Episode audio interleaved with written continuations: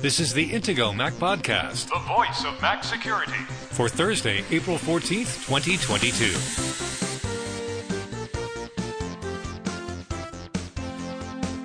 This week's Intego Mac Podcast security headlines include The people who brought you DuckDuckGo are beta testing a security and privacy centric web browser.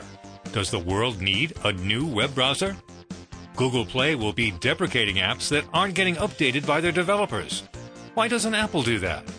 And an overview of how to manage and use your Apple ID, your special key to Apple products and services. Now, here are the hosts of the Intego Mac podcast veteran Mac journalist Kirk McElhearn and Intego's chief security analyst Josh Long. Good morning, Josh. How are you today? I'm doing well. How are you, Kirk? I'm doing quite well. I think we're going to do a weekly checkup to find out if macOS Big Sur and Catalina have been updated for the bugs that you talked about two weeks ago. Have they been updated yet? No. Okay. We need to get one of those websites. The domain is just has Big Sur been updated yet? Yes. we can just have a big no. And, and remember, these were actively exploited vulnerabilities. We know that one of them for sure affects macOS Big Sur, and the other one very likely affects both Big Sur and Catalina. So if you're on one of those operating systems, there's actively exploited vulnerabilities that have been patched for Monterey for two weeks now that you still haven't gotten. So you might want to upgrade to macOS Monterey. I'll put a link in the show notes to an article that you wrote two weeks ago, two whole weeks ago, and that still hasn't been updated. Okay, if DuckDuckGo came out with a browser for Mac, would you use it? Maybe. I mean, like I already feel like we have Brave, which is a which is a pretty good uh, you know privacy focused browser, but uh, that could be kind of interesting to have another competitor in that space. Well, that's good timing because they've just launched a beta of their browser for Mac. You knew that I was leading into that, of course. They say it's really fast. They say it uses 60% less data than Chrome. It's faster than Chrome in some graphics performance tests. Let me ask you something. When was the last time you felt that your browser was too slow? Um, Yeah, it's not really something that I think of very often. I mean, really, we've got such fast computers these days that, you know, browser speeds are not really that noticeable usually. It's more your connection speed that's noticeable, right? If you're using a slow network, you know, somebody's Wi Fi is really bad, then yeah, you'll really notice a difference. But not so much because of the browser. I wonder why companies still talk about the speed of browsers and Apple is but they haven't done it for a while, but they used to compare Safari is so much this much faster than this, etc. Because it really doesn't mean that much anymore. Now they do say it uses less data, and this could be useful if you're on a laptop. Uh, tethering to your iPhone and you want to use less data. So that's pretty practical. I would think the main thing about a browser is power. So people on laptops don't use up their battery as much. But again, the battery life on M1 laptops is so good that I think this isn't even an issue anymore. Yeah. Well, the using less data is actually one of Brave browser's claims to fame too, because uh, that's one of the things they do is they block a lot of content by default. So it does sound like there's a lot of similarities between these browsers. I guess the perspective of DuckDuckGo starting as a search engine and then moving into a browser, and Brave kind of doing the opposite, starting out as a browser and now also having a search engine that they run.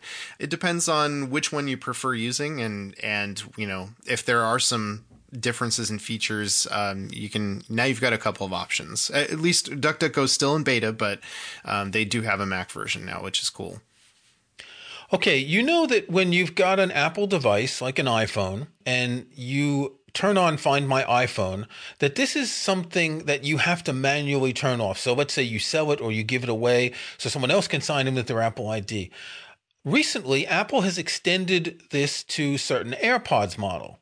And there seems to be a problem with this because there are companies that refurbish and recycle devices, and they're getting AirPods to refurbish, and people aren't removing those AirPods from the Find My network, and they are locked. And I kind of like I like the idea of the Find My for AirPods because that's something you can lose really easily, right?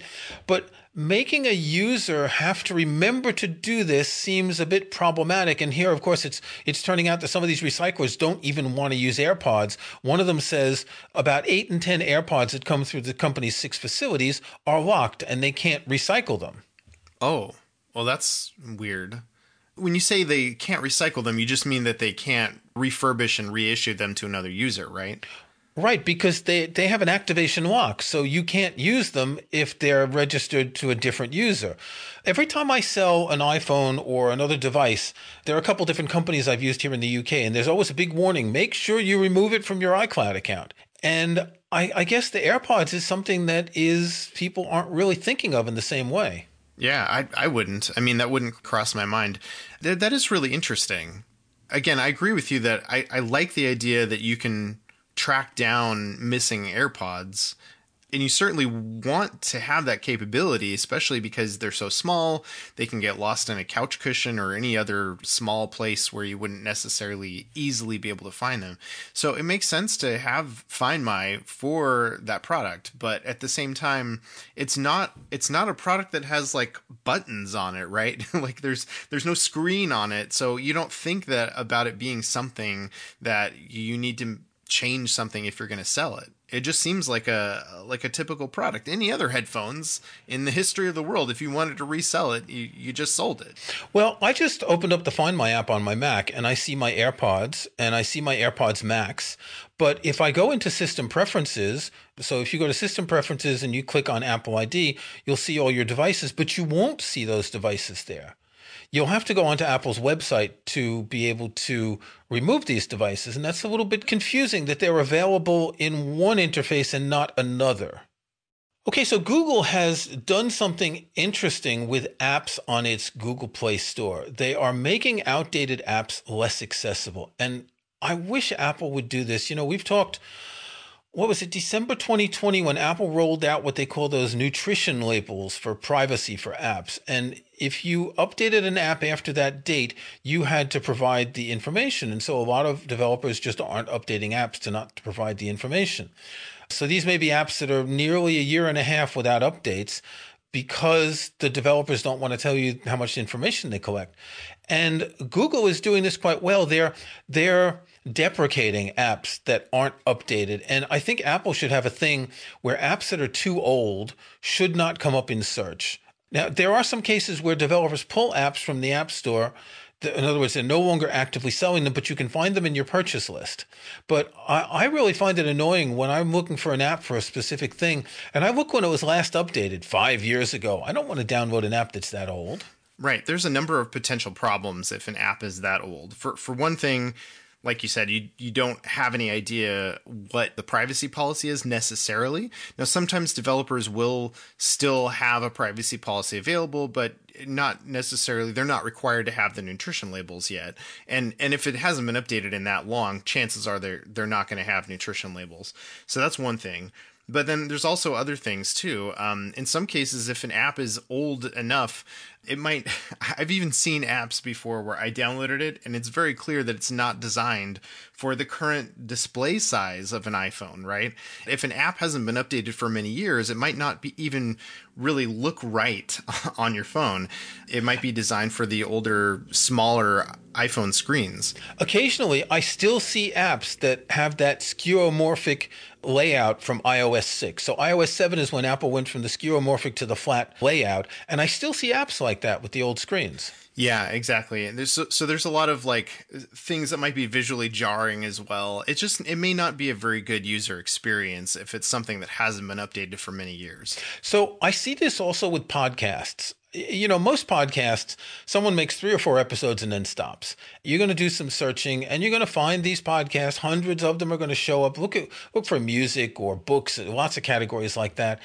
And, and I think Apple should do something about that. They should deprecate them. They should maybe not display them. Now, the problem is you could have podcasts that do a season, right? A 12 episode podcast season that's meant to be a one off. So you don't want that to disappear it's kind of a hard decision because uh, do you want to count all podcasts as being older than a certain age as no longer valid or do you want to maintain this massive library of aborted podcasts? Well, I think this is a little bit different issue from App Store apps, right? And by the way, there's different ways that Apple could handle this. They could have apps or podcasts that haven't been updated for a long time maybe rank lower in the search results. Maybe they can tweak the algorithm so that they don't show up quite as high on the list. On apps, if you've previously purchased it or previously downloaded a free app, you should still be able to easily find an app that you've previously downloaded. That's something that I think uh, shouldn't go away, even if they do decide to remove it from the store. However, on podcasts, that, that gets a little bit trickier. Typically, you don't have a podcast, every episode of a podcast downloaded, right? And there are some podcasts, like you say, that depending on the content, like if they're not newsy at all, if, if it's uh, a, like you say, a book is one example, there might be a number of like educational type podcasts where they don't necessarily need to be updating it all that often but the there are some things I think that they could do a lot better. I've actually encountered podcasts in the store before where every single episode of the podcast was no longer available. If you tried to play any episode in the list, it would uh, say that it couldn't find it or something like that. It was basically giving you a human version of the not found browser error that they were probably getting behind the scenes. So there's an article on ZDNet or ZDNet, as they would say over here, why quickly patching your iPhones and Macs is more important than ever. And that's kind of interesting because we say that all the time that you should quickly patch your iPhones and Macs. And particularly recently, we talked about the fact that they can take one to four weeks to roll out iOS updates to devices that are getting auto updates. And this article points out the number of vulnerabilities that there have been for Apple devices. We were talking before the show. For me, it's the severity of the vulnerabilities that are more important, not just the numbers. What I find interesting is that an article by someone about security is saying you should quickly patch your devices, whereas that's like the standard thing we think about doing. Right. yeah. In fact, we, are telling people all the time if you're using an Apple device, make sure it's on the latest operating system, not just one of the previous that's ostensibly still getting some patches, right? So the, the the point of this article is, hey, Apple's been patching a lot more stuff just in the last, you know, in the second half of uh, of 2021 versus the first half. It's like, you know, something like 4.6 times as many vulnerabilities were patched during the second half of last year. So I agree with you. I think it's more important to look at the severity and also which ones are actively exploited, things that are in the wild that are likely to affect you versus, um, you know, maybe more difficult to pull off or not not as uh, big of a deal necessarily it's an interesting article, so we'll link to it in the show notes. But uh, again, the most important takeaway here is stay on the latest Apple operating system and on iOS and iPad OS in particular, make sure that you manually check for updates as soon as you hear that there's a new iOS or iPad OS update available because it might take weeks for you to get it otherwise. Okay, a quick note about Microsoft Huge Patch Tuesday. Now, we're not a Windows podcast, but we may have some users who are using Windows on their Macs in Boot Camp, in VMware Parallels, depending on which version of the operating system.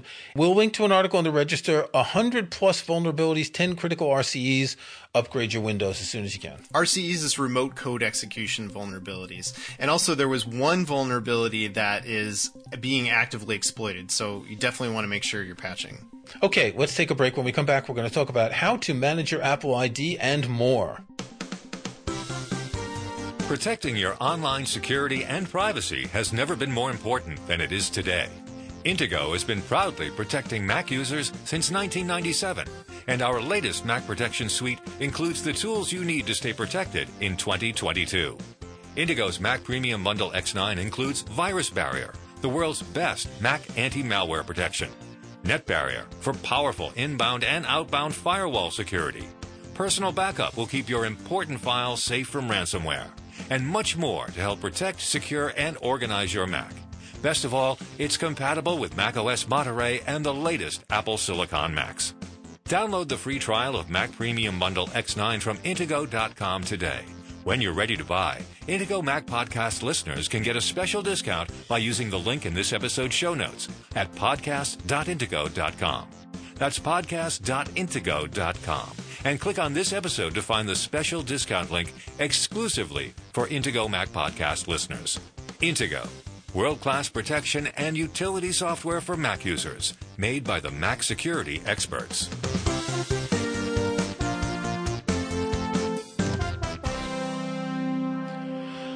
Okay, this is the kind of story that I like to hear. This is what I want to hear in podcasts. That critical vulnerabilities were uncovered in hospital robots.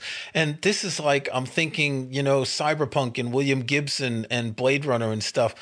And these aren't robots who are going to operate on you, right? That's a different kind of thing. These are little robots. You know those little. We don't have them over here, but sometimes I see pictures in California. You have little robots that carry packages along the street that look like little dogs with six wheels. They deliver medicine and other supplies. Now imagine that someone takes over one of these robots and puts Novichok into the robot instead of a real medication, and the president is in the hospital with concentric circles of Secret Service and CIA and FBI and police, and the little robot just walks right through because no one's going to bother to check it. This seems pretty serious. Okay, okay. Well, aside from sci-fi scenarios, um, and, and, these robots, by the way, these are not like you know humanoid androids, you know, walking around and and things like that. These this type of robot, these are called tug robots, and they're basically a tray on wheels. You could kind of look at them like that, like a big Lego car. Yeah, kind of like that, I guess. They're fairly large, and and they carry supplies from from one part of the hospital to another. So some vulnerabilities were found. Five vulnerabilities were found in these tug robots that could uh, potentially allow attackers to take over robots' activities, including taking photos, snooping on the hospital in real time via camera feeds, accessing patient records, disrupting or blocking drug delivery. So, all of these things could, of course, impact patient care, among other things. Um, you can even, with the most severe vulnerability, you can hijack user sessions or take control of the robot's movement and crash them into people or objects, or even use them to harass patients and staff, they say. I like that last bit, yeah. But you know, you said you said leave aside the science fiction, but 20 years ago ransomware would have been considered science fiction, right? Uh, yeah, I guess so. I mean, that's certainly not something that we had ever really experienced before at that point in history. So Yeah. And and these robots, didn't we see little tiny robots like that in the Star Wars movie going down through the Death Star? back in the 70s. Yes. So yeah, yeah, the little yeah. mouse robots, right? That, that's ex- exactly what I think the tug robots kind of look like, except a lot bigger, obviously because they have some actual utility and they're carrying supplies and things. But let's scale back the hype a little bit because it's it's important to realize that when it comes to delivering drugs, it's not taking it off the shelf and then injecting it into a patient, right? There's still a human nurse that is going to be administering the drug and they're carefully trained in in making sure that it's the correct drug and and that it's intended for the correct patient and things like that.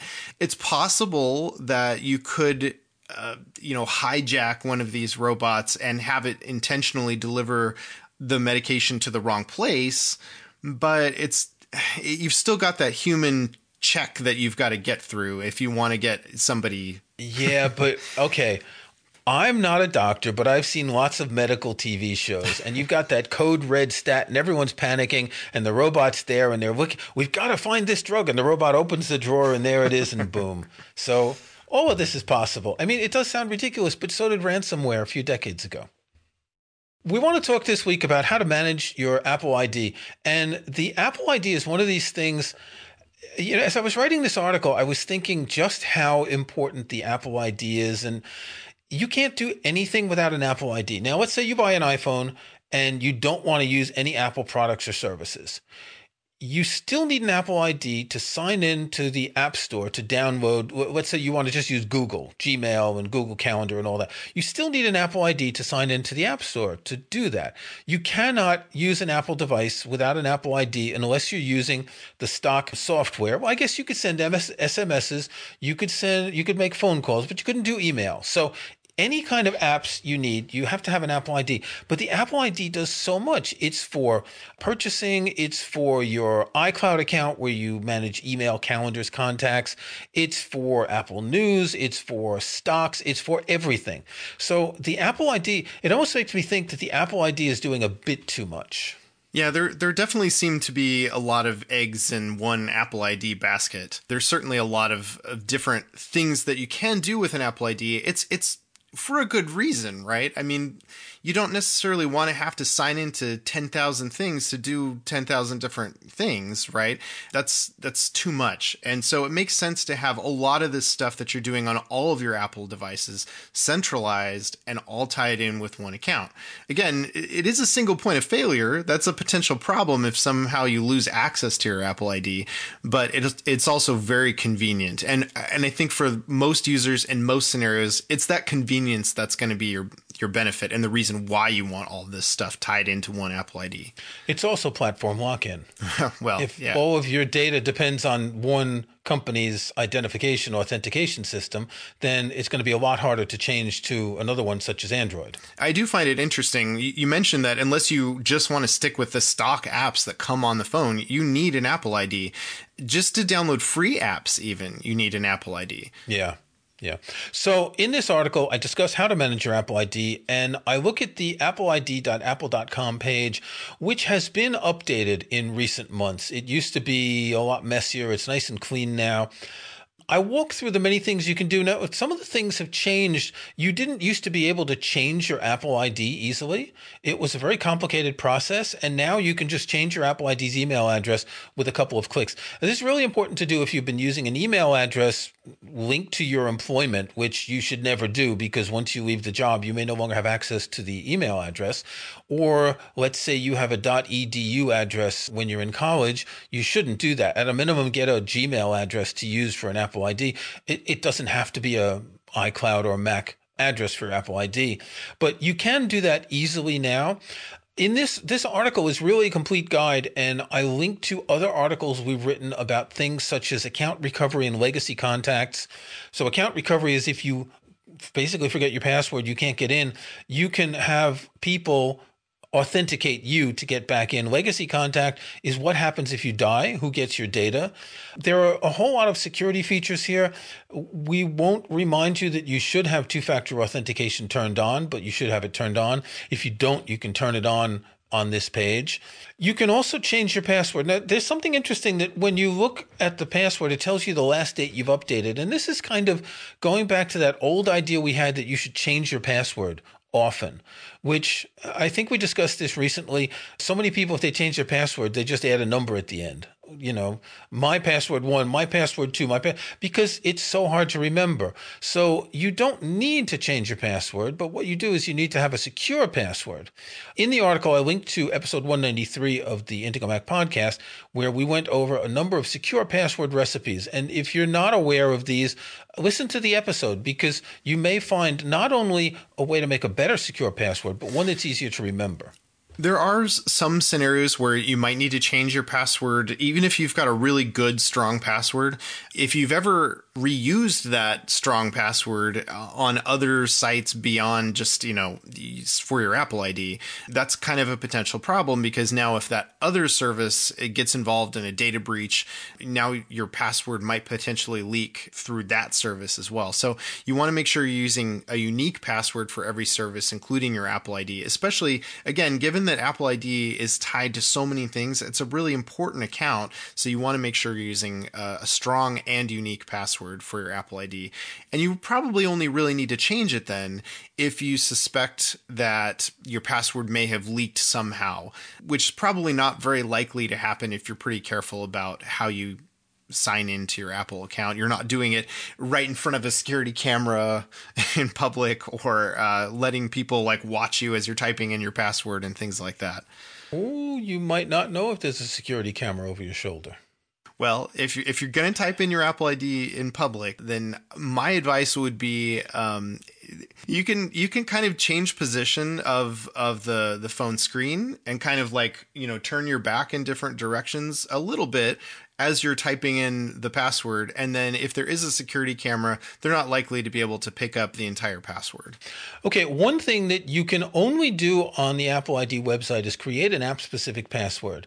And we were discussing before the show, why can't you do this on your Mac or on your iOS device? And I think the reason is because if someone guesses your passcode and then they can create an app specific password, they can get access to certain apps. Now, you, you create an app specific password if you're using a third party app for email, contacts, calendars, and I think there are some other use cases. For in my case, I use Fantastic Fantastical as my calendar app, and I have to have an app specific password for it to be able to access my iCloud data. So if it's email, you don't want it to be easy to create on a device that someone may have gotten into through the passcode. I've only ever had to do this for Fantastic Fantastical, but I don't use a third party email app. So you can do this on your device by logging into appleid.apple.com in the browser, at which point you'll have to authenticate with your Apple ID and password. Another bit of information you get is all the devices that are signed into your Apple ID. And this is something that you can see on your iOS device, that you can see on your Mac. If you go into settings on iOS, uh, Apple ID, if you go to system preferences, Apple ID on the Mac. This is useful because you can see is it backed up? You can if you're if you're trying to find it so i have a screenshot of my iphone. Next to find my iphone there's a link to open on icloud.com to open the web version of the find my. You can see if it's a trusted device. You can also see if it has apple pay and if it has cards associated with it, and you can remove the cards. And so this is really important. If you've lost your iPhone, for example, and you have no other device, you can go to appleid.apple.com on the web in any browser, and you can remove all of the cards from that device. This this can be really important because even though you normally have to authenticate using Face ID or Touch ID when you're using Apple Pay, it's also possible to put in a passcode. So if somebody has your device and they know your passcode, that could be a real problem. Okay, so I'll link to this in the show notes. It's a good idea to just maybe bookmark this article or check out the Apple ID website so you know all of the things you can do. And just, I like to remind people that this one great Apple website. In case you forget the password for your Apple ID, you go to iforgot.apple.com. Until next week, Josh, stay secure. All right, stay secure. Thanks for listening to the Intego Mac Podcast, the voice of Mac security, with your hosts Kirk McElhearn and Josh Long. To get every weekly episode, be sure to follow us in Apple Podcasts or subscribe in your favorite podcast app. And if you can, leave a rating, a like, or a review. Links to topics and information mentioned in the podcast can be found in the show notes for the episode at podcast.intego.com. The Intego website is also where to find details on the full line of Intego security and utility software. Intego.com.